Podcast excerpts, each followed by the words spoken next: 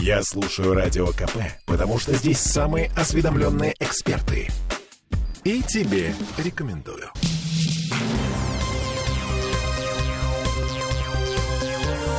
Темы дня.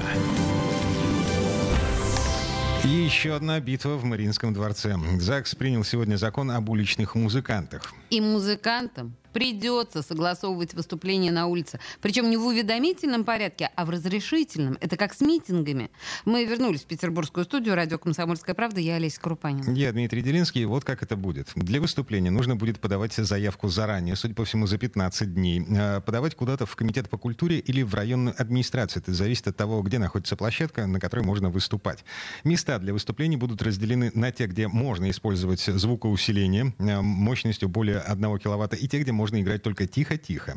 За проведение уличных выступлений без согласования, а также за нарушение условий, указанных организатором заявки, предусмотрена административная ответственность. Штрафы в районе 5000 рублей, но сегодня в ЗАГСе прозвучала цифра 200 тысяч. Я, честно говоря, не понял, откуда эта цифра.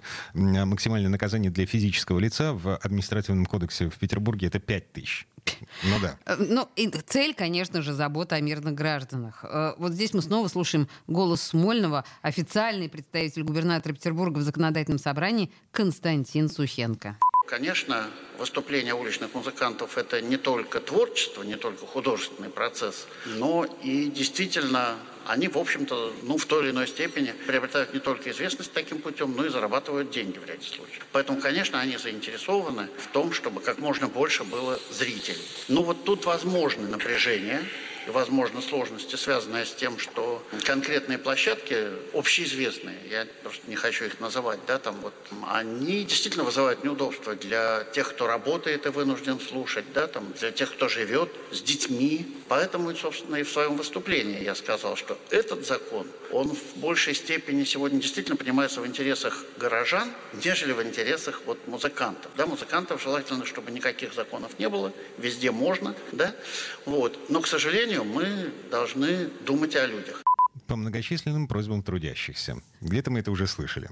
В общем, Комитет по культуре обещает 200 таких площадок в два с половиной раза больше, чем в Москве. И это единственный повод для гордости, потому что Смольный отказывается разрабатывать прозрачную схему бронирования площадок, какая есть в Москве. Предлог выдающийся. А, соблюдение закона о защите персональных данных. Чьих? А, мол, музыканты, подающие заявки через интернет, вот через такую систему, будут предоставлять персональные данные, и нашей системы не могут с этим работать по закону. Боже мой, какая прелесть. Так, по поводу площадок, и это еще одно заявление Константина Сухенко. Наверное, да, там будут какие-то наиболее востребованные площадки, и по опыту это Невский проспект и все, что рядом. И, наверное, эти площадки в большей степени будут относиться к ведению там, комитета по культуре. Наверное, также будут площадки и в районах города, и в каких-то, может быть, парках, в каких-то общественных пространствах. И, может быть, по ним решения будут приниматься администрациями районов. Ну а что касается вот дальнейшей эксплуатации, дальнейшей работы на этих площадках, ну, будут понятные требования, будут рассматриваться, да, там конкретные места, соответственно, там комитетом, да, и районными администрациями, будут уточняться, в том числе с учетом интересов жителей, те или иные параметры на данных площадках. Я тут э, посчитал, за 49 секунд, э, что длился этот синхрон, господин Сухенко дважды сказал «наверное», три раза «может быть» и четыре раза э, «будут».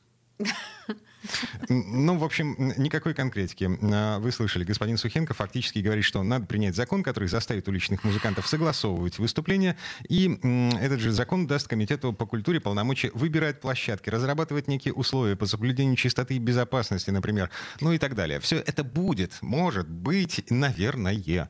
А мы не единственные, кто обратил внимание на это. Вот что заявила депутат Ирина Иванова.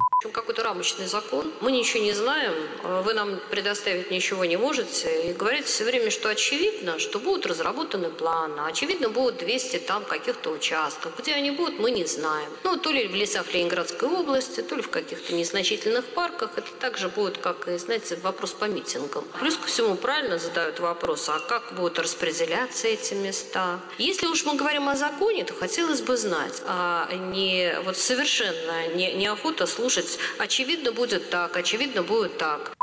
Кстати, на заседании ЗАГСа сегодня проводили э, такую очевидную параллель между законом об уличных музыкантах и законом о реновации. Мол, на кой черт принимать закон, который потом все равно придется переписывать с почти стопроцентной гарантией? Ну, вот, кстати, блестящий вопрос.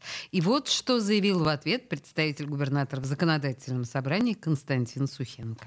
Прежде всего, этот закон позволит выявить актуальный спрос тех самых артистов, тех самых творческих людей, где они хотят выступать, как, в какое время. Вся эта информация будет собрана, обобщена, и я не исключаю того, что на следующем этапе там перечень тех же мест или каких-то основных мест, или там, не знаю, вот в центральном районе мест будет конкретизирован, и никто не помешает, в том числе вам, как депутатам, принять этот перечень там законом. Но сегодня, просто, на мой взгляд, преждевременно об этом говорить. Этот спрос не актуализирован, не выявлен, не осмыслен.